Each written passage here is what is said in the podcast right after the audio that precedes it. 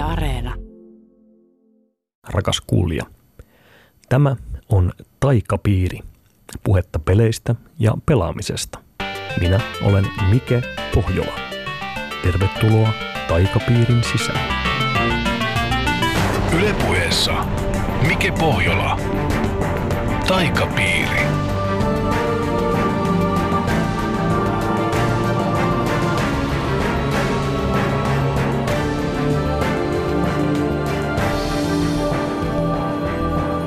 Tämä on ensimmäinen Taikapiirin viidestä jaksosta. Joka viikko meillä on timanttinen vieras, jonka kanssa keskustelemme jostain peleihin ja pelaamiseen liittyvästä aiheesta. Haastattelun keskellä perehdyin hieman pelien historiaan. Lopuksi tietenkin pelaamme vieraan kanssa peliä, jota pelataan puhumalla ja jota sinä, rakas kuulija, voit seurata aivan normaalisti kuuntelemalla. Tänään taikapiiriin astuu pelituottaja, äänisuunnittelija, säveltäjä Anni Tolvanen. Anni on pelikehityksen johtaja Digitalent Helsingissä.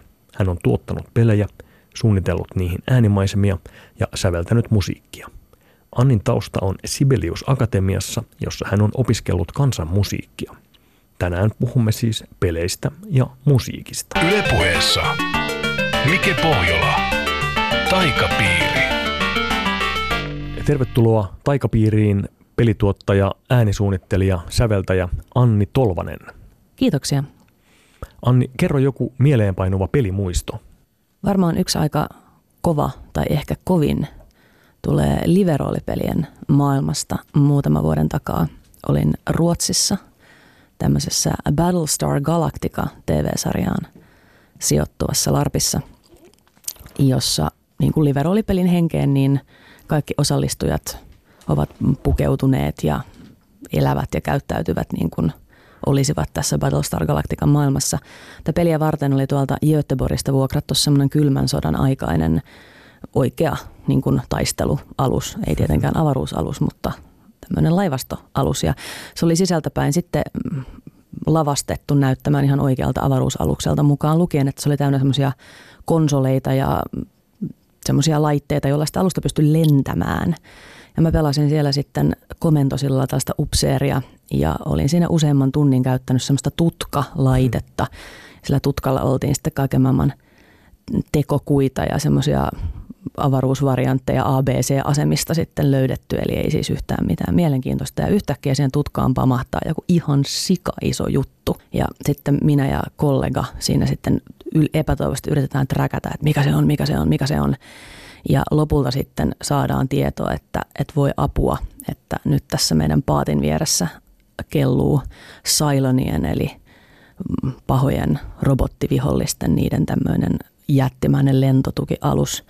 Ja sitten siinä tilanteessa, niin kun siellä komentosillalla on 30 ihmistä sähläämässä lentämästä laivaan, niin sai karjaista, että attention on deck, huomio komentosillalla, että we have a silent base star on radar. Meillä on tämä taistelualus nyt siellä tutkassa. Ja sitten kaikki toiminto vaan pysähtyy ja ihmiset jäätyy ennen kuin sitten niin kuin kuvannollisesti paska, paska osuu tuulettimeen. Ja se on semmoinen hetki, joka on jotenkin tatuoitunut mun aivoihin, että kuin siistiä voi olla.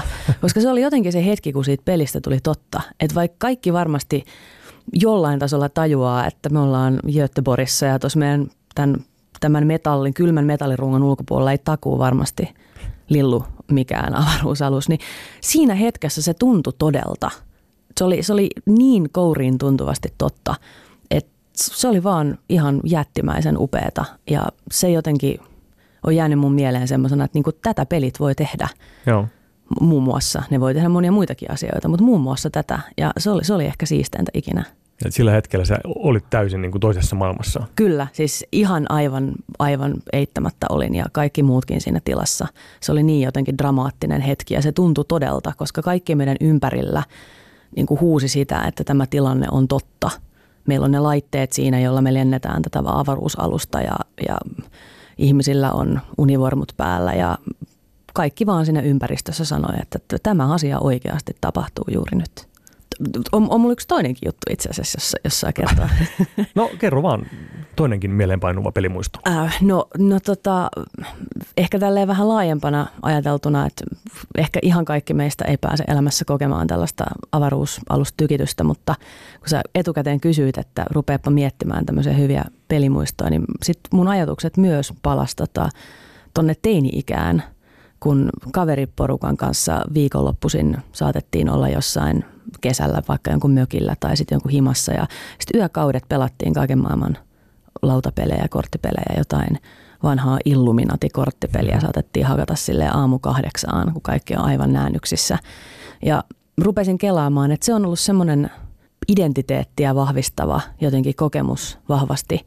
Että mä en varmaan olisi niinku semmoinen ihminen, kun mä oon ja tekisi niitä töitä, joita mä tällä hetkellä teen ilman niitä kokemuksia. Että se ei ole mikään yksittäinen juttu, mutta että se on sitten tämmöinen laajempi, isompi, niin tämmöiset pelimuistot siitä, että se oma identiteetti ja ystäväpiiri on jotenkin rakentunut näiden kokemusten varassa, että yökaudet valvotaan ja jotain, ihan, ihan mitä vain pelejä pelaillaan. Tämä on niin meidän juttu. Niin, tämä on niin meidän juttu ja tämä on se, mitä me tehdään. Ja sitten niiden pelien kautta myös semmoinen ystävyyssuhteiden vahvistuminen. Mäkin on ollut semmoinen armoitettu mm, nörtti, ehkä hieman vajavaisilla sosiaalisella taidolla varustettu, niin se peli on myös antanut sille interaktiolle semmoisen alibin ja sisällön ja et taas kerran niin se on jotain, mihin pelit pystyy, mitä pelit tekee, että ne saa ihmiset, ne antaa semmoisen niin alustan, jonka parissa sitten olla vuorovaikutuksessa muiden kanssa ja sitä kautta tulee erilaisia kokemuksia.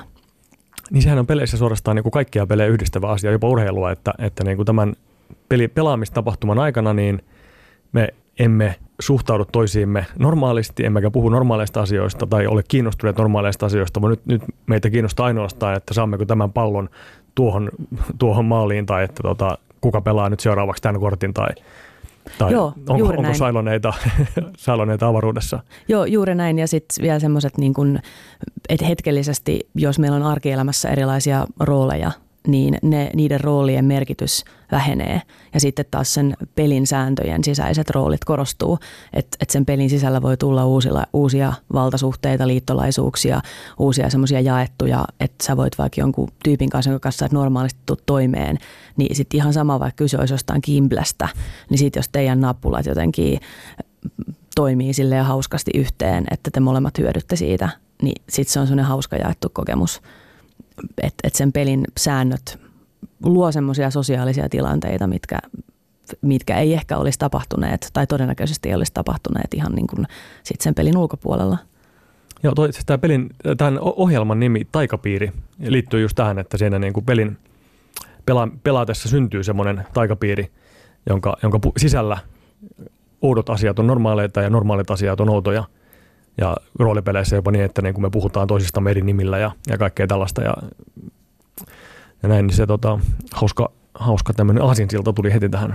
Joo ja ymmärrän täysin, mä, tämä taikapiirin käsite on mulle erittäin tuttu ja kyllä omalla varmaan kuinka paljon pitkään mä oon pelejä pelannut tavallaan koko ikäni, niin jaan kyllä tämän kokemuksen, että näin todellakin on. Että se varmaan kaikille pelaajille on kyllä ihan tuttu ilmiö tämä taikapiiri sun tämä tausta, sä oot nyt pelituottajana, ja, mutta sä olet sitä ennen, ja teet vieläkin, niin äänisuunnittelua ja musiikkia peleihin.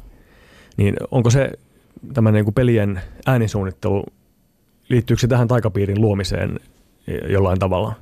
No ilman muutahan se liittyy sillä tavalla, että kaikki pelin, minkä tahansa pelin, kaikissa peleissä toki ei ole äänisuunnittelua, ainakaan tiedostetusti, ähm, niin totta kai se, minkälainen äänimaisema tai minkälainen musa on pelissä, semmoisessa pelissä, jossa musaa vaikkapa on, niin on osa sitä, että miten pelaaja kokee sen pelin ja miten pelaaja tulee vedetyksi siihen taikapiiriin sisälle. Että et sillä tavalla vastaus on aika yksiselitteisesti, että kyllä näin on. Miten se sitten on se ää, peleihin liittyvä äänisuunnittelu? Tämä on toki se niin laaja kysymys, että siihen voisi vastata viikko tolkulla jotkut tätä vuosikausia opiskelee tuolla jossain uni- universiteissa ja käytännön töissä. Mutta tota, varmaan keskeistä toki, jos rupeaa pilkkomaan, että mitä käytännössä ääniä peleissä on, niin karkeasti sanoen siellä on musiikkia, siellä on jotain äänimaisemia ja sitten on ääniefektejä.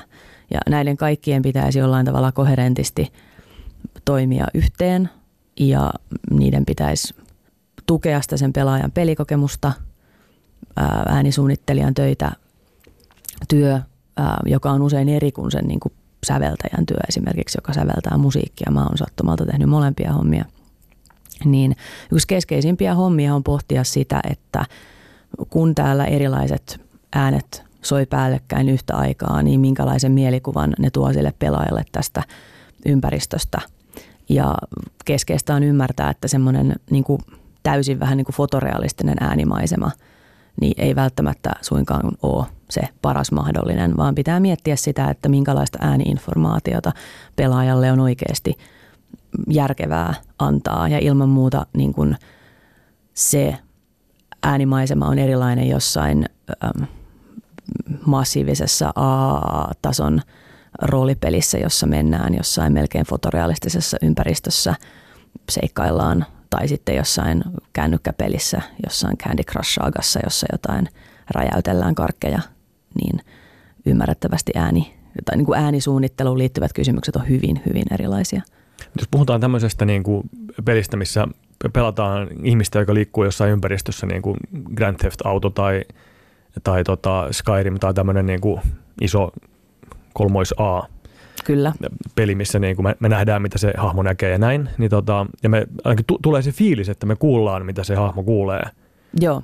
Mutta se on jotenkin valittu, että mitä me kuullaan. Joo, siis ilman muuta se on totta kai kaikki on kuratoitu ja valittu ihan jo siitä lähtökohdasta, että joku ihminen ne äänet on sinne laittanut ja valinnut, mm. joten väistämättä valintoja on tehty. Se, mitä siellä mm, niin kuin moottorin moottorissa oikeasti tapahtuu on totta kai se, että kun pelaaja kävelee jollekin tietylle alueelle, niin sillä alueella on joku oma semmoinen pohjaäänimaisema. Sen lisäksi on taustamusiikkeja, jotka on myöskin sitten tietyin ehdoin triggeroituu, että nyt kun saattaa olla randomoitu, että tällä alueella tietyin väliajoin lähtee soimaan tällainen teema, tai sitten esimerkiksi tällä alueella, kun pelaaja tulee tämän noidan mökin lähelle, niin sitten alkaa soida sellainen musiikki, joka viestittää, että nyt olet jossain merkittävässä, mutta hieman epäilyttävässä paikassa. Ähm, ja se pohjaäänimaisema sitten totta kai on, jos nyt ollaan siellä noidan mökillä, niin ehkä joku lintujen liverrys tai tuulen puhallus, mutta sitä pitää olla hyvin rajoitetusti, jotta se ei niin kuin häiritse sitä kokonaisuutta. No sitten muita ääniefektejä, jos me nyt ollaan tässä mökkiskenaariossa, niin sitten ääniefekti näiden lisäksi kävelet ovelle, avaat oven, ovesta lähtee ehkä joku ääniefekti. Ja sitten menet sinne mökkiin sisälle, niin siellä saattaa ensinnäkin äänimaisema muuttuu, olet nyt talossa sisällä, joten äänimaiseman pitää muuttua kuulostamaan siltä, että olet talossa sisällä, siellä palaa ehkä joku tuli. Niin joka ikinen tämmöinen pieni yksityiskohta niin joku sen on miettinyt ja laittanut sinne peliin. Saatika sitten, jos pelissä on puhuttuja repliikkejä, eli noidan mökissä on noita, menet puhumaan noidalle, noita puhuu sinulle jotakin. Ja sitten saattaa olla joku sellainen dialogipuu, että riippuen se, mitä sä sanot sille noidalle, niin se noita saattaa vastailla sulle eri asioita. Niin joku elävä ihminen on nääkin nauhoittanut ja sitten vielä on pitänyt miettiä sitä, että jos ne repliikit tulee eri järjestyksessä, niin niiden pitäisi silti kuulostaa koherentilta – puheelta, että ne, että ne ei kuulosta kummallisilta, että joku tietokone arpoo niitä, vaan että sen pitäisi kuulostaa ihmiseltä. Periaatteessa varmaan kaikki pelaajat, nämä on tuttuja asioita, mutta se mieletön määrä työtä, mikä tämän kaiken toteuttamiseksi joudutaan tekemään, niin mä en tiedä, että onko se ihan selvää välttämättä aina pelaajille. Ei varmaan, sehän niin kuin voikin ehkä ajatella niin, että jos, jos siihen rupeaa hirveästi kiinnittämään huomiota, että miksi tuossa oli tuommoinen narahdus tuossa ovessa, niin sitten se vie tavallaan pois siitä taikapiiristä. Joo, ehdottomasti.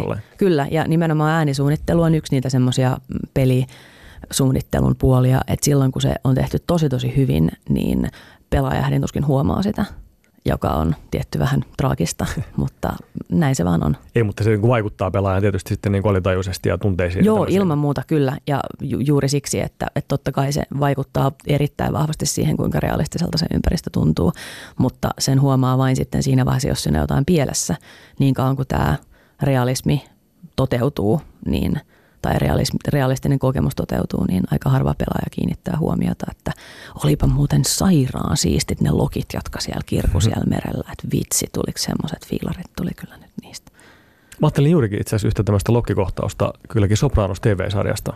Mutta siinä saattoi, siinä todennäköisesti oli kyllä kyse siitä, että joku oli niinku halunnut, että sä kiinnität niihin huomiota. Niin olikin, koska niin. se tota, lokkien huuto muuttui yhtäkkiä tämmöiseksi niinku kuolevien ihmisten karjunnaksi. Se, se rupesi tuntumaan, mutta ihan niin kuin toi kuulostaisi tuolta, lokkeja ne vaan tietysti on, mutta, mutta mutta tietysti ne oli siis hyvin tarkoitushakuisesti tehty näin. Joo, kyllä. Mutta tässä huomataan just se, että sitten se semmoinen random lokki, joka sehän on ihan klisee-leffoissa ja jopa peleissä, että kun sä näet merta, niin jostain pitää kuulua se lokki. Sitten on olemassa semmoinen tietty lokkisample muuten, joka on aina se sama sample. Et se sama lokki huutaa aina joo, se, se, se, joo, kyllä. No ei, no ei ehkä oikeasti nyt enää, mutta TV-maailmassa on se, että pari semmoista tiettyä lokkisamplea. Mm-hmm, joo.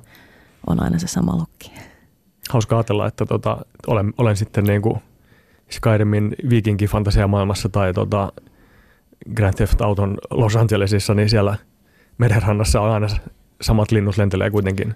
Niin, tavallaan. Mä oon joskus aina miettinyt, että se yksi tietty lokki, niin se varmaan vetää hirveät rojaltit siitä, että no niin, leikkisikseen. Mutta.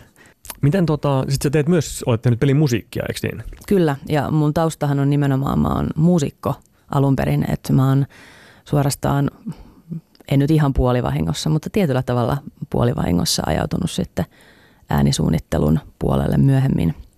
Mutta muusikko olen ollut alun perin ihan ammatillisestikin. No miten sitten pelimusiikin teko eroaa muusta musiikin teosta, muusta sävellystyöstä? Erittäin keskeisesti sillä tavalla, että, että hyvä pelimusiikki on ihan eri asia kuin hyvät biisit esimerkiksi. Mm. Et, et pelimusan pitää olla, se, on, se pitää olla yhtä aikaa tunnistettavaa, että sulla pitää olla semmoisia teemoja, jotka jää niin kuin pelaajien mieleen. Mutta jos kuuntelee tunnettua pelimusaa, niin siinä on usein joku semmoinen teema, joka toistuu semmoisella niin luupilla ja sitten se vähän niin kuin varjoi se luuppi erilaisilla tavoilla. Mutta että tähän on tietenkin ihan se teknisesti yksinkertainen syy, että kun joku tietty musa soi vaikka jossain alueella, niin se, että ei voi tietää, että hilluuko se pelaaja siellä 20 sekuntia vai 20 minuuttia sillä pelialueella.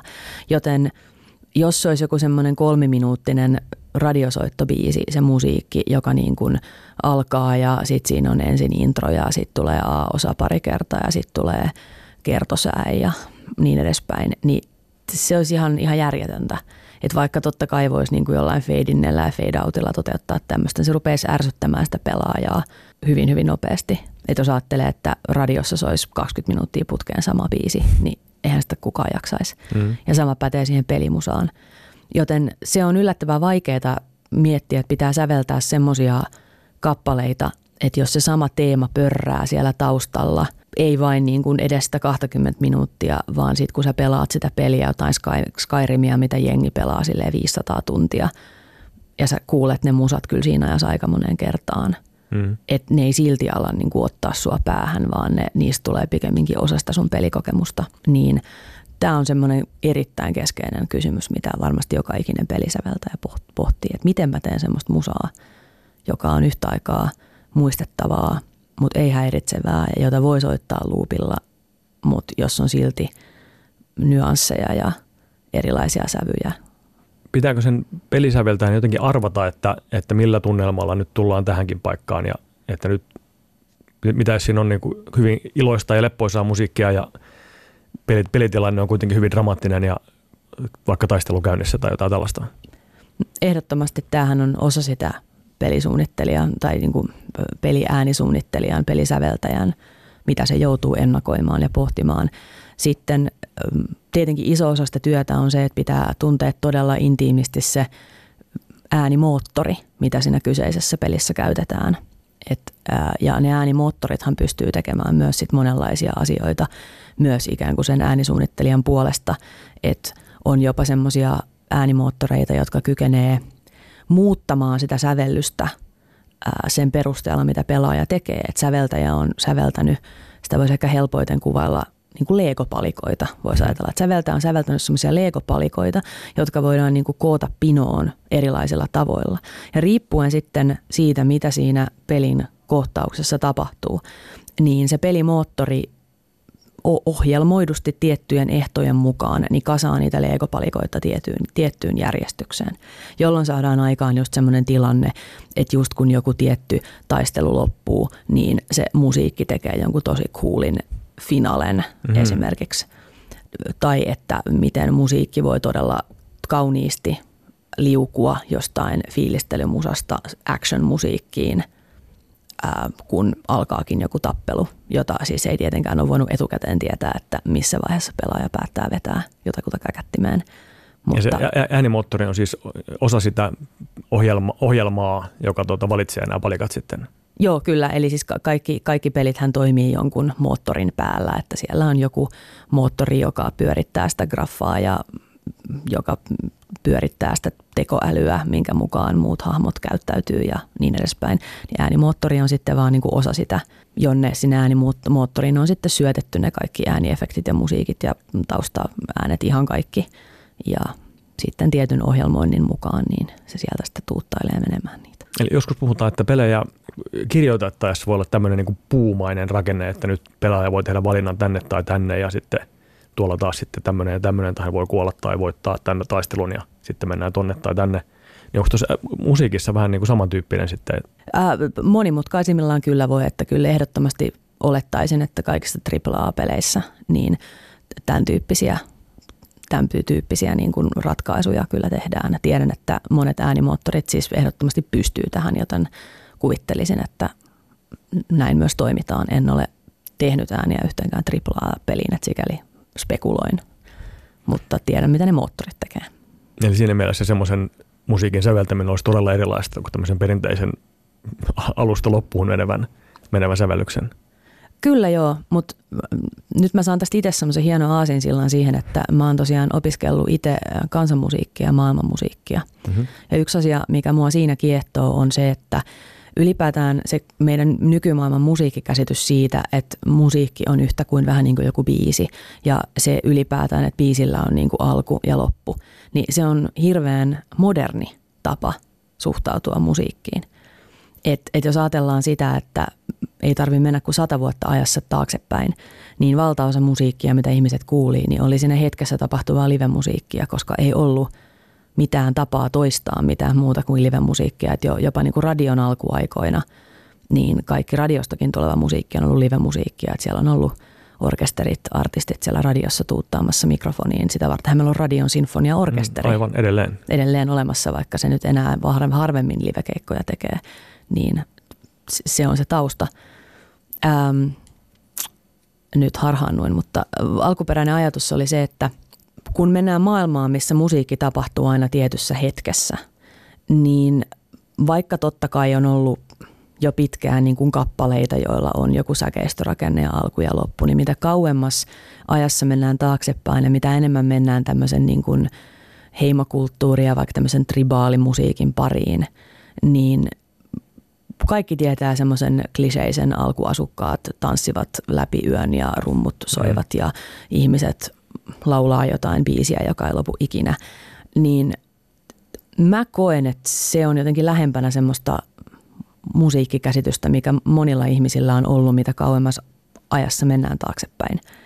Että musiikki on, ei olekaan niin semmoinen viiva, jossa on alku- ja loppupiste, vaan se on semmoista syklistä, se on semmoinen spiraali, mm-hmm. että se joku tavallaan initioi sen, että nyt alkaa musiikki. Ja sitten se jatkuu ja sitten olosuhteet ja tilanne – jossa ollaan, niin muokkaa sitä biisiä. Joku rumpali lähtee nukkumaan ja joku toinen rumpali tulee tilalle ja se biitti vähän muuttuu ja ensin naiset laulaa jotakin ja sitten miehet laulaa jotakin ja sitten kollektiivisesti se musa kehittyy hyvin sillä tavalla siinä tilanteessa. Ja semmoinen musiikin estetiikka on musta semmoista, mistä on hyötyä, jos Ähm, tai sen ymmärtämisestä on hyötyä, jos tekee säveltää musaa peleihin tai miettii ylipäätään, minkälaista on pelin musiikki tai pelin äänimaisema. Että se ei olekaan joku biisi, vaan se on semmoista niin kuin, sävellysmateriaalia, jonka pitää olla nimenomaan syklistä eikä ehkä lineaarista. Eli kun tehdään tätä niin kuin uusinta uutta, eli musiikkia peleihin, niin sitten todellisuudessa pitääkin mennä sinne vanhoista vanhimpaan tällaisiin rituaaleihin ja, ja tällaisiin. No voisin näinkin ajatella. Mä voin sanoa, että mä itse ajattelen sen näin, että totta kai varmaan joku muu pelisäveltäjä voi ajatella se hyvinkin toisella tavalla. Tien, että esimerkiksi elokuvamusiikin maailmasta – niin monet pelisäveltäjät ottaa inspiraatiota, koska tarpeet on samankaltaisia. Toki elokuvassa on se kontrolli, niin kun, että kun elokuva tulee ulos, niin se musiikki en, en ole kuullut elokuvasta, jossa musiikki olisi erilainen elokuvan eri näytöksissä.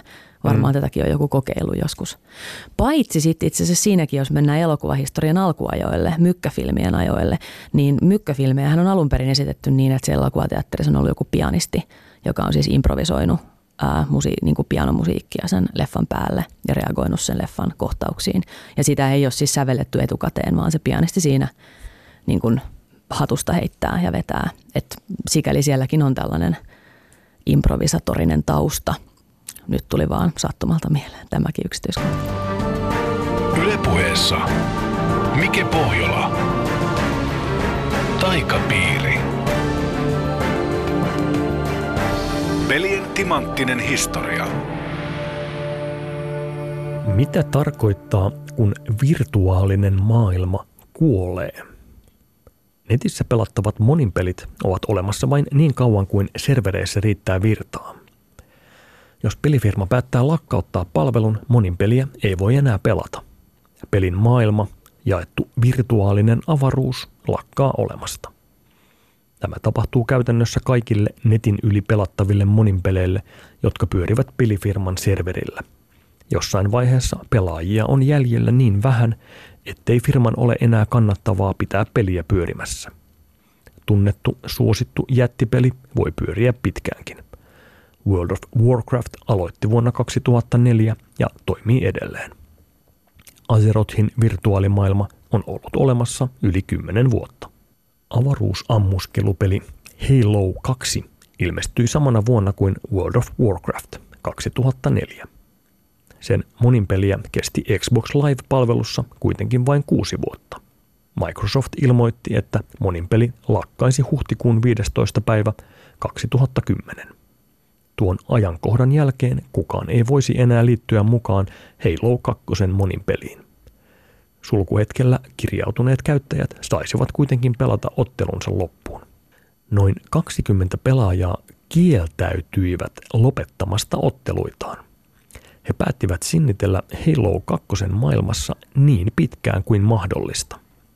Niin kauan kuin he jaksaisivat pitää pelikonsolinsa kytkettynä ja pelin käynnissä, Halo 2 maailmakin jatkaisi elämäänsä. Kun he lopettaisivat, heidän myötään katoaisi myös kokonainen virtuaalinen maailma. Seuraavina päivinä alkuperäisestä porukasta tippui yksitellen pelaajia. Netti pätki, laitteet ylikuumenivat. Oli katkon syy mikä tahansa, sen jälkeen ei Halo 2 maailmaan ollut enää paluuta. Kahden viikon kohdalla Microsoft lähetti viimeisille sinnittelijöille latauskoodin Halo Reach pelin beta-versioon. Halo Reach-pelin tarina päättyy kohtaukseen, jossa pelin sankarit taistelevat loputonta vihollisaaltoa vastaan, kunnes kuolevat. Toukokuun kymmenentenä, melkein kuukautta myöhemmin, servereillä oli enää kaksi pelaajaa. Nimimerkit Agent Windex ja Apache Nasir, N4 Sir. Kello 16.21 Yhdysvaltojen länsirannikon aikaa – Agent Windexin yhteys serveriin katkesi.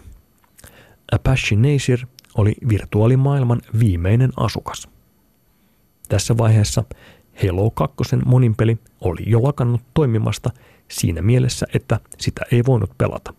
Moninpelissä tarvitaan monta pelaajaa. Jos pelissä on yksin, ei ole vastustajia. Apachen viimeinen vartio olikin symbolinen ele, toivoton protesti pelin ja pelimaailman loppua vastaan. Pelihistorian kannalta servereillä pyörivät moninpelit ovat vaikeita. Toimijakseen peli edellyttää tekniset puitteet eli serverit. Tämä ei kuitenkaan vielä riitä pelikokemuksen tavoittamiseksi, vaan pelissä pitäisi olla myös pelaajia. Peli on mahdollista kokea vasta kun siitä on tullut elävä pelaajien yhteisö, sillä pelaajien vuorovaikutus on keskeinen osa pelikokemusta. Jos tulevaisuuden kulttuurihistorioitsija haluaa tietää, miltä shakki tai Bioshock tuntuu, niitä voi kokeilla. Mikäli taas haluaa hahmottaa World of Warcraftin tai Halo 2 monin pelin, on aikalaiskuvausten varassa. Toki pelin voi laittaa uudelleen pyörimään ja kerätä joukon ihmisiä pelaamaan sitä, mutta silloinkaan pelikulttuuri ei vastaisi alkuperäistä. Ja pelaajien yhteisvaikutuksesta syntynyt maailma on katoava. Tässä mielessä Halo 2 maailma hävisi hiljalleen sitä mukaan kun pelin suosio hiipui, eikä servereillä enää roikkunut pelaajia. Apache piti sitkeydellään pelin maailmaa yllä yksin, mutta pelinä ja sosiaalisena ympäristönä se loppui jo aiemmin. Apache oli Halo 2 maailman viimeinen asukas vielä vajaat seitsemän tuntia. Hieman ennen 11 illalla hänenkin yhteytensä peliin katkesi. Ylepuheessa Mike Pohjola. Taikapiiri. Meillä on täällä studiossa pelituottaja, äänisuunnittelija ja säveltäjä Anni Tolvanen. Anni, sä olet pelikehityksen johtaja Digitalents Helsingissä. Mikä on Digitalents Helsinki? Digitalents Helsinki on tuolla vanhan Marian sairaalan tiloissa toimiva Helsingin kaupungin hanke, joka yhdistää nuorten aikuisten työllistymistä ja sitten startup-kehitystä ja tämän startup niin kohteena on nimenomaan pelisuunnittelu ja sitten uusi media ja jossain määrin myös ohjelmistokehitys. Näin voisi lyhyesti sanoa. Ja tämä Marian sairaalahan laajemminkin Helsingissä ähm, on nyt tämmöinen uusien startuppien hubi, jonne on viime vuosina kehittynyt tämmöistä laaja, laajamittaista startup-toimintaa, joka siellä koko ajan laajenee ja me siihen tavallaan junaan halutaan mukaan kovasti ja ollaankin ilman muuta mukana siinä. Ja mitä sä teet siellä? Mulla on siellä tämmöinen Game Dev Lab-niminen ikään kuin osasto. Eli pelikehityslaboratorio. No juu, juuri näin. Ja siellä on tämmöisiä pelialan opiskelijoiden, joko jo valmistuneiden tai ihan viimeis viittavaille valmistuneiden nuorten aikuisten niin pelitiimejä. Ja tätä voisi kuvailla semmoiseksi pelin kehityksen äm, hautomoksi tai ehkä esihautomoksi, startup-hautomoksi, jossa näillä tiimeillä on mahdollisuus ää, työskennellä p- p- niin kuin pitkäjänteisemmin jonkun pelihankkeen tai parinkin pelihankkeen parissa, joiden varassa sitten niin kuin he voi esimerkiksi perustaa oman firman tai lähteä sitten hakemaan jostain vielä vähän korkeamman profiilin startup-hautomo-ohjelmasta paikkaa itselleen. Tai mahdollisesti, jos ei mitään muuta, niin he sitten saa kehitettyä semmoisen pelituotteen, mitä kautta näiden nuorten olisi sit mahdollista työllistyä pelialalle ihan yksittäisinä osaajina, koska heillä on sitten semmoinen pelattava, jo vähän laajamittaisempi pelihanke, joka toimii sitten referenssinä. Pelialan osaajista on, tai taitavista työntekijöistä on hirveä pula Suomessa tällä hetkellä, vaikka meillä on pelialan koulutusta myös paljon. Haaste on siinä, että pelikouluista valmistuu kyllä koulutettuja pelialan osaajia, mutta sitten sen ja varsinaisen pelibisneksen välissä on semmoinen tietynlainen gappi. Ja me ollaan nyt yksi taho, joka yrittää sitten luoda, rakentaa semmoista siltaa sieltä niin kuin siihen gappiin, että firmat sais jo vähän kokeneempaa, ei ihan suoraan pen, koulun penkiltä tulevaa työvoimaa. Ja sitten toisaalta nämä opiskelijat, niin valmistuvat opiskelijat pääsis toimimaan ammatillisessa ympäristössä nopeammin. Näin niin kuin lyhyesti. Ja sun osa on siellä siis, sä johdat sitä labraa ja myöskin sä oot pelituottaja. Joo, no sillä tavalla nimenomaan tuottaja, että siellä labrassa toimii tällä hetkellä neljä tiimiä, jotka on meidän niin kuin siellä mentoroinnissa. Sen lisäksi meillä on pari semmoista jo niin kuin ihan niin sanotusti oikeaa pelialan firmaa, jotka myös toimii siellä meillä labrassa. Ja mun rooli on olla semmoinen yli pinakkeli siellä niiden tiimien yläpuolella ja huolehtia siitä, että niiden tiimien, että he tekee funktionaalisia asioita ja että heidän tuotanto toimii ja mä sitten puutun siihen prosessiin, jos heidän tuotanto ei toimi. Mä järjestän myös mentorointia niille tiimeille ja sitten totta kai niin kun mun oma kokemus pelialalta on sellainen, tai mulla on sitä tarpeeksi, että mä voin myös tarvittaessa itse niitä tiimejä opastaa ja neuvoa erilaisissa siihen pelituotantoon liittyvissä asioissa. Eli mitä tarkoittaa pelituotanto ja mitä tekee pelituottaja?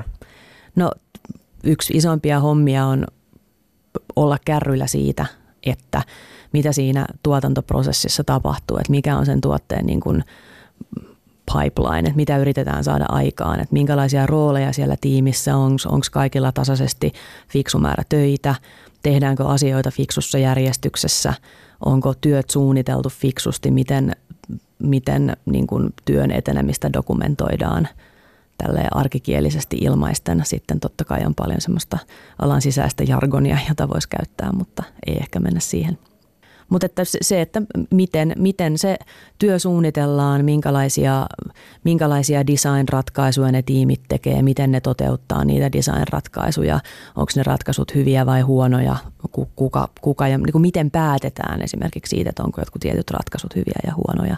Ja miten sitten totta kai end goal on se, että miten päästään semmoiseen lopputulokseen, että on pelattava peli. Mm joka sitten on valmis ja jollain tavalla funktionaalisesti fiksusti paketoitu. Onko tuommoisessa niin kuin, sitten kun firma lähtee hautomosta ja toimii niin kuin itsenäisesti, niin, niin tota, onko se tuottajan osa myös se rahoituksen hankkiminen sillä? No tässä tapauksessa ei, koska tota, me No ensinnäkin tämä Digital Helsinki on hirvittävän uusi hanke, että me ei olla nyt pyöritetty tätä Game Labia kuvasta viime keväästä, että hirveän monet osa-alueethan on vielä nyt ihan ilmassa, että minä olen nyt se henkilö, joka yrittää sitten myöskin miettiä sitä, että miten, mihin suuntaan tämä äm, kehittyy.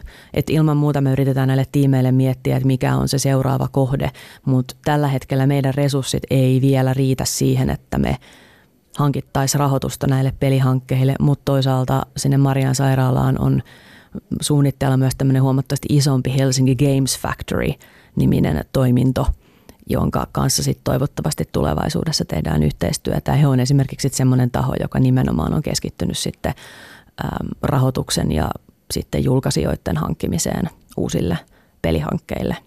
Sun tausta on kuitenkin musiikissa ja sieltä sä oot ruvennut tekemään niin pelimusiikkia ja peliäänisuunnittelua ja nyt sä oot harpannut sitten pelituottajaksi ja tämmöisen labran päälliköksi tai vetäjäksi.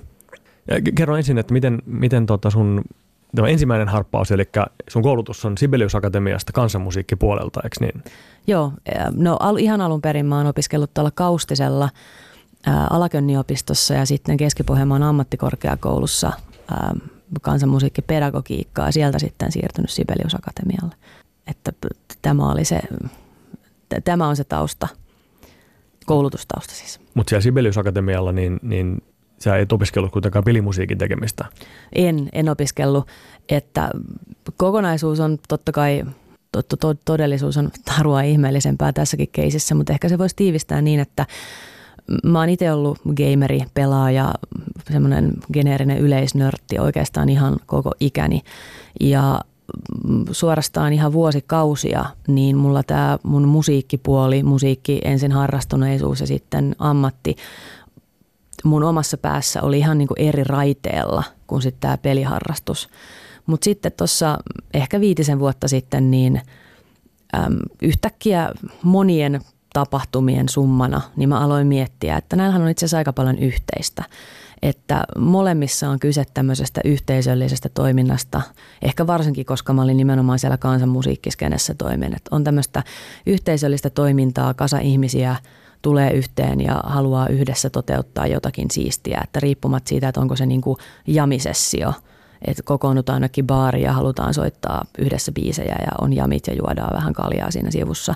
Tai sitten vastaavasti mennään baariin, koska halutaan pelata lautapelejä ja juoda kaljaa. Niin nämä toiminnot on yllättävän samanlaisia ja se, että miten ihmiset, niin kuin, mitä ne hakee, niin niiltä tilanteilta – niin niissä on hirveän paljon samaa. Se on semmoinen yleisinhimillinen taikapiirikokemus. Mm-hmm. Ja sit, sitä kautta pikkuhiljaa niin kuin pykälä kerrallaan, niin mä aloin sitten tuoda sitä musiikkipuolen osaamista sitten sinne pelipuolelle. Eli miettiä, että ihan lähtien siitä, että roolipelisessioihin tusailee jotain soundtrackeja ja mm-hmm. tekee ehkä jotain siis suorastaan biisejä, jotka liittyy joihinkin peleihin, joita itse pelaa. Ja tota, mä kiinnostuin sitten tosi paljon pelimusiikista, että miten tietokone- tai digipeleissä, miten tämä musiikki on niin toteutettu ja mitä täällä niin tapahtuu oikeasti. Ja siitä se sitten pikkuhiljaa lähti useiden mutkien kautta, niin nämä maailmat lähtivät yhdistymään. Oliko siitä kansanmusiikki, samasta koulutuksesta, niin oliko, oliko siitä suoraan niin jotain hyötyä tässä peli, peliäänisuunnittelussa ja pelimusiikin tekemisessä? Äärimmäisen paljon, että äh, se koulutus, mitä etenkin tuolla Sibelius Akatemian kansanmusiikin aineryhmässä – annetaan, niin korostaa todella paljon sitä semmoista yhteisöllisyyttä ja siellä hirveän paljon treenataan musiikin improvisointia, sitä miten sä teet musiikkia yhdessä muiden kanssa ja miten musa on aina jotenkin semmoinen, varsinkin live-musa, semmoinen kollektiivinen hetkessä elävä juttu, joka on isompi kuin osiensa summa ja joka vaatii semmoista kollaboratiivista – taas kerran sen niin kuin taikapiirin luomista ja yhteistyötä muiden kanssa. Ja yllätys, yllätys, niin nämä ihan samat skillsit on sitä, millä tehdään hyviä pelejä. Eli siinä sä niin kuin, sitten peliä tehdessä ikään kuin jammailet niiden esimerkiksi peligraafikon ja pelituottajan ja pelisuunnittelijan näiden kanssa No periaatteessa voisi sanoa just näin, että, että, että siinä on yhteistä se, että pitää olla jonkinlainen äm, yhteinen visio siitä, että mitä ylipäätään ollaan tekemässä. Ja sitten toisaalta, että on myös ihan ok, että kun aloitetaan, niin ei vielä ihan tiedetä, että mitä ollaan tekemässä. Ja siinä missä bändissä, toki tämä on vähän yksinkertaista, mutta siinä missä bändissä basistilla on tietty rooli ja muiden pitää niin kuin luottaa, että kyllä se basisti sieltä sitten löytää ne omat juttusat tai rumpali löytää ne omat groovensa tai viulisti, jos sillä on joku eppinen improvisaatiosoolo jossain kohdassa, niin se sitten itse niin työstää sitä ja löytää sitten sen jutun, mikä sopii tähän meidän yhteiseen kokonaisuuteen. Niin samalla tavalla siellä pelitiimissä niin pitää olla se yhteinen visio, että mitä me ollaan kollektiivisesti tekemässä ja sitten kaikkien pitää pystyä kantamaan se oma vastuu siitä, että mä pystyn niin kuin omalla suorituksellani niin kuin tukemaan tätä, että, että tämä mun basso, bassokomppi ei niin kuin hajoa täysin käsiin täällä. Että tämmöisistä asioista mä luulen, että se on ihan sama tämän vertauksen voisi tehdä monien muidenkin luovien tuotantojen ää, tiimin kanssa. Että kaikilla, musta kaikilla luovilla tuotannoilla on näitä samoja kysymyksiä, mitä ne ratkoo. Pelissä sä kerroit aikaisemmin, että se äh, musiikin on hyvä jotenkin reagoida siihen pelaajan tekemisiin tai se melkein niin kuin väistämättä tekee sitä, että se pelaaja on ikään kuin saa tavallaan tietyssä mielessä kokemuksia ehkä semmoisesta hänkin mukana jammailemassa tässä. Joo, kyllä, ehdottomasti no, näin. Mites tota, jos mä menen kuuntelemaan kansanmusiikkia jollekin keikalle tai jameihin, niin onko mulla yleisön edustajana, niin onko siinä mitään tämmöistä interaktiota? Parhaimmillaan ehdottomasti on, että kansanmusiikissa ehkä jopa vielä enemmän, tai niin kuin ehdottomasti musta enemmän kuin muissa musiikkigenreissä. Et mä väittäisin, että tuohon vaikuttaa kaikkein eniten meidän länsimainen esityskonventio – että länsimaiset ihmiset on tottuneet siihen, että kun sä menet keikalle yleisöksi, niin sun rooli yleisön jäsen, jäsenenä ei missään nimessä ole puuttua siihen, mitä esiintyjät tekee, kun korkeintaan niin kuin uploadeeraamalla tai sitten jos on joku vähän raffimpi baarikeikka, niin siellä voi niin kuin vislata ja hmm. mitä nyt ikinä voikaan baarikeikalla tehdä. Mutta se raja esiintyjien yleisön välillä on paljon ehdottomampi kun sitten jos mennään sinne jonnekin taas siihen semmoiseen legendaariseen afrikkalaiseen kylään, niin siellä se raja NS-esiintyjien ja yleisön välillä on hyvin hutera kautta olematon. Et ideakin on, että kaikki voi niin kuin haluamillaan tavalla vähän niin kuin osallistua siihen kollektiiviseen musisointiin. Ja tiedän, että kansanmusiikkiyhteisössä niin on, tämä raja on niin kuin huomattavasti – et siinä on enemmän liikkumavaraa, että jos menee Kaustisen kansanmusiikkifestivaalille, mitä muuten suosittelen ihan kaikille, käykää edes kerran elämässäni siellä.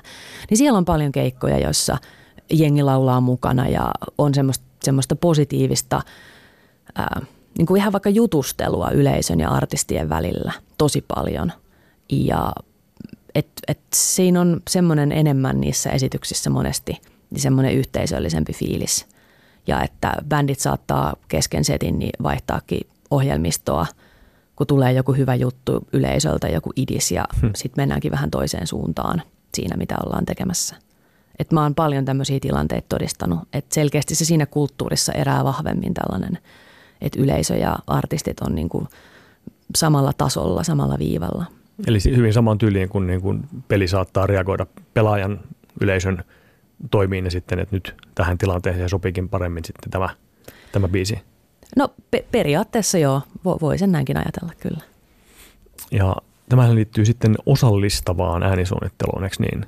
No joo, se on tämmöinen idea tai ajatus, jonka kanssa mä oon nyt pallotellut tässä parisen vuotta, että minkälaista on osallistava äänisuunnittelu, että kun suunnitellaan musiikkia, ääntä, mitä vaan erilaisiin tilanteisiin, että riippumatta siitä, että onko se peli vai onko se joku julkinen tilaisuus vai onko se joku hääjuhla tai onko ne jotkut bileet, niin millä tavalla musiikkia ja äänisuunnittelua miettimällä niin saadaan aikaan semmoista interaktioa, mikä sopii siihen tilanteeseen, että minkälaisia muuttujia pitää ottaa huomioon, jos halutaan, että saadaan aikaan ihmisten välillä semmoista hyvää, kivaa interaktiota, mikä tukee sitä tilannetta, mikä ikinä se tilanne onkin. E-, eli siis se, se ei liity vain digitaalisiin peleihin? Ei, mun päässä se liittyy ihan kaikkeen, vaikka tapahtumasuunnitteluun. Jos me järjestän vaikka kotibileet, niin miten mä voisin suunnitella, äänisuunnitella osallistavasti sitä tapahtumaa? Kotibileet on musta erinomainen esimerkki, missä ihmiset tekee tätä jo valmiiksi ehkä tiedostamattaan – ensimmäinen asia, mitä sun pitäisi miettiä on se, että mitä sä ylipäätään niin kuin haluat, että jos sä haluat laittaa taustamusiikkia kotibileisiin, niin mitä sä oikeasti haluat, että se musiikki saa aikaan? Et haluat sä, että se luo semmoista niin kuin hyvää semmoista tausta, ää, fiilistä sinne bileisiin, vai haluat sä, että esimerkiksi ihmiset alkaa joraa ja tanssia siellä bileissä? Mm. Ihan semmoinen ykkös ensimmäinen kysymys. Ja sitten toisaalta se, että jos sä oot ajatellut, että sä itse tykkäät enemmän semmoisista bileistä, jossa ihmisellä on mahdollisuus vaikka keskustella, ää, niin kuinka lujalla sä haluat soittaa sitä musaa, minkä genren musaa sä ylipäätään haluat soittaa. Onko sulla vieraita, jotka kaikki on jotain hevaribläkkäreitä ja niille kannattaa tuuttaa Ramsteinia koko ilta? Mm-hmm. Vai, tuleeko, vai onko siinä sun kotipileissä, niin onko ne jotkut rapujuhlat, jossa sitten soitetaan jotain ihan muuta, muuta musiikkia. Et ihmiset tekee tämmöisiä ratkaisuja jo ihan niin kuin tiedostamattaan mm. ää, aika paljon, mutta tämä mun teesi on vähän niin kuin se, että jos me niin kuin tiedostetaan – mietitään vähän pidemmälle, että mitä me nyt ihan oikeasti halutaan saada aikaan, niin me saadaan huomattavasti parempia ratkaisuja, koska ihmiset joka tapauksessa tiedostamattaan reagoi siihen ääniympäristöön, missä ne on. Joten jos me mietitään, että minkälainen ääniympäristö me tar- tarjotaan, niin me saadaan ihmiset tiedostamattaan toimimaan siellä tilassa semmoisilla tavoilla, kun me halutaan, että ne toimii. Tätähän käyttää esimerkiksi supermarketit, ja joka kerta kun menet supermarkettiin, niin se volumetaso, jolla siellä tuutataan jotain musiikkia ja se, mikä musiikki siellä soi, niin ei se ole sattumaa. Se on mietitty siltä kannalta, että ihmiset lonnis siellä mahdollisimman pitkään ja ostaisi mahdollisimman paljon tavaraa. Eli liittyykö tämä osallista äänisuunnittelu kotikäytössä nimenomaan musiikkiin? Ei sen tarvi liittyä pelkästään musiikkiin, että on ihan syitä, miksi bileissä niin harvemmin ihmiset, no ihmiset voi mennä käymään syvällistä keskustelua kylpyhuoneeseen, jos se on ainut hiljainen paikka, mm-hmm. mutta että on selkeästi tiloja, joissa on miellyttävämpi keskustella, koska niissä on miellyttävämpi akustiikka keskusteluun mm-hmm. ihan yksin, yksinkertaisesti, jolloin esimerkiksi se tila, jossa on miellyttävin ja paras akustiikka vaikka keskusteluun, niin se ei ole se tila, jonne halutaan survoa hirveä määrä kaiuttimia. Että et sitten ihan tämmöinen ääni, tämmöiset ääniteknisetkin ratkaisut, että mihin sijoitetaan kaiuttimia, kuinka paljon niitä sijoitetaan, kuinka lujalla ne on, niin ne on totta kai myös äänisuunnittelun semmoisia perus asioita. Voiko siihen liittyä jotain tämmöistä niin kuin vaikka, vaikka tota sisustamiseen tai, tai ruokaan tai juomaan liittyviä niin kuin tästä ruoasta tulee hassu äänityyppisiä asioita? No varmaan voisi, jos haluaisi ryhtyä, ryhtyä oikeasti, että tekisi tämmöiset äänisuunnitteluteemaiset bileet, niin mikä, mikä olisi ruokasta tulee hassu ääni? Vinkujuusto. Tota... Rapujuhlat, se itse mainitsit, siinähän on se jotenkin rapujen äh, raksuminen tai tämmöinen. Niin. No toi on muuten ihan totta. Mä en ole tullut edes ajatelleeksi tuommoista aspektia, mutta onhan se ihan totta, että äänimaisema meidän ympärillä, mikä tahansa, että et onhan se nyt, jos rapujuhlia ajattelee, niin No en ole kyllä itse itse varmaan ollut ikinä semmoisessa täysin autenttisessa rapujuhlissa, hmm. mutta tota, ihan jo sekin, että päätetään vaikka olla ulkoilmassa, niin se hmm. ulkotilan semmoinen luonnon äänet ja muut, mikä tahansa suomalaiset kesäjuhlat, niin onhan se nyt vähän eri asia, että siinä niissä pihajuhlissa niin, että huutaako siinä niin kuin kehä ykkönen takapihan vieressä vai oot se jossain järven rannalla, missä joku käki kukkuu ja laineet liplattelee, niin aika eri pössis on niillä juhlilla se kehä ykkönen versus se mm-hmm. järvimaisema. Totta, joo. Ja se on myös se on nimenomaan se äänimaisema, kun sen tekee. Sulla voi olla visuaalisesti todella idyllinen puutarha jossain tuolla puisto Helsingin kaupungin osissa ja silti se kehä ykkönen huutaa siinä. Et se ei ole vaan se visuaalisuus, vaan se on myös se ääniympäristö. Sä mainitsit tuossa aikaisemmin vielä sen, että sä oot tehnyt äänisuunnittelua kaveriporukalla pelattuihin ihan tämmöisiin roolipeleihin, missä ei ole mitään digitaalisia elementtejä muuten. Niin jotain niin kuin, tota, musiikkia taustalle tai tällaista valinnaa. Joo, ja äänimaisemia jonkun verran. Niin voisiko ihan siis jossain niin kuin lautapelissä, että jos nyt joku kuulijamme on illalla pelaamassa shakkia tai karkassonea, niin, niin tota, miten hän voisi tehdä tästä äänisuunnittelullisesti kiinnostavamman tästä pelisessiosta? Hirveän hauska kysymys. Ähm, suosittelen lämpimästi, että kannattaa, tota, siis Spotify on äänisuunnittelijan paras ystävä, siis tämmöisen kotiäänisuunnittelijan. Ähm, sieltä kun löytää, jos sä tiedät jonkun yhden artistin tai jonkun yhden biisinkin, joka sun mielestä on semmoinen, joka tukee semmoista tunnelmaa, mistä sä niin kuin dikkailet, niin sieltä voi niiden hakutoimintojen avulla niin etsiä samankaltaista musaa tai jopa myös ihan siis soundscapejakin löytyy jonkun verran Spotifysta.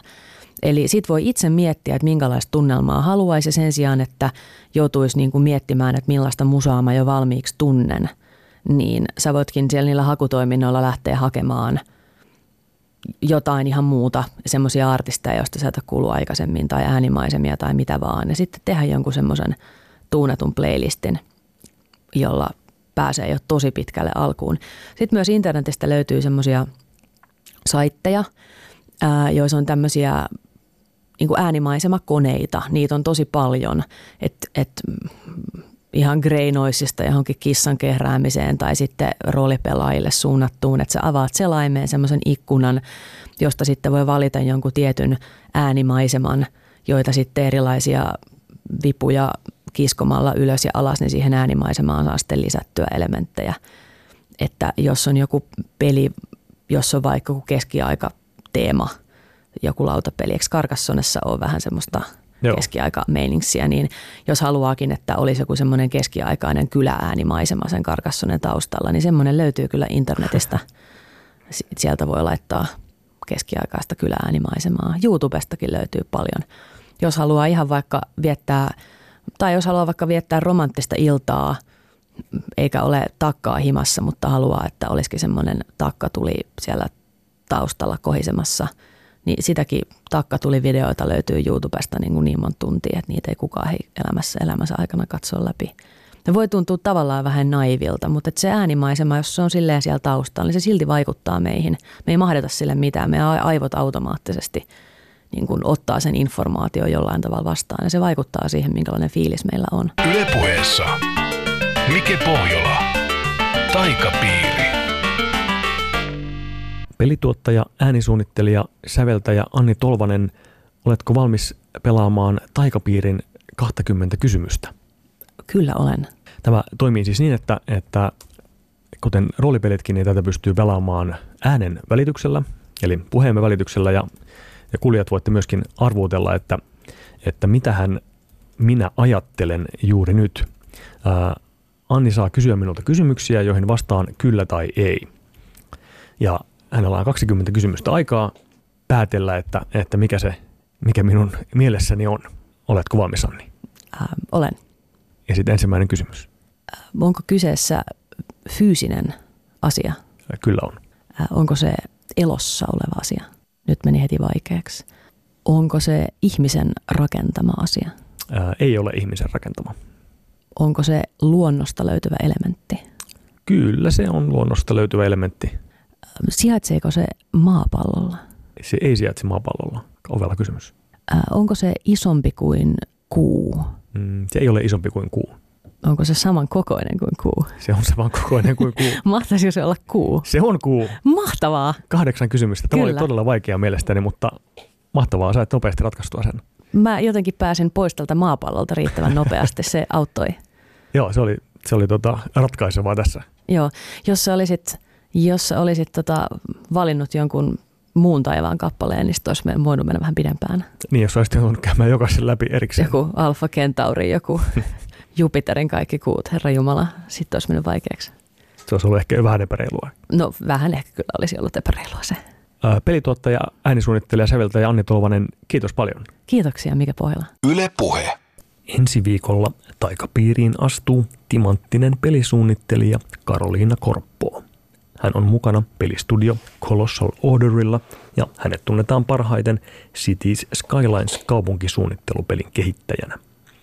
Skylinesia pelataan tietokoneella ja siinä tehtävänä on rakentaa oma kaupunki. Aluksi pelaajalla on pelkästään moottoritieliittymä, tontti ja rahaa. Hänen on vedettävä vesi, sähköt ja tiet sekä kaavoitettava asuntoja, palveluita ja työpaikkoja. Hiljalleen kaupunkiin alkaa muuttaa ihmisiä, jotka sitten tarvitsevat myös terveyskeskuksia, kouluja ja palokuntia. Skylinesia on myyty jo neljä miljoonaa kappaletta ja siihen on julkaistu useita lisäosia, kuten hiljattain ilmestynyt Concerts. Cities Skylines-peliä on käytetty myös oikean kaupunkisuunnittelun työkaluna. Seuraavassa jaksossa puhumme siis pelisuunnittelun ja kaupunkisuunnittelun suhteesta. Siihen asti harvinaista loppupäivää ja monia timanttisia elämiä, rakas kuulija. Taikapiiri jää odottamaan sinua. Yle Puheessa. Mike Pohjola. Taikapiiri.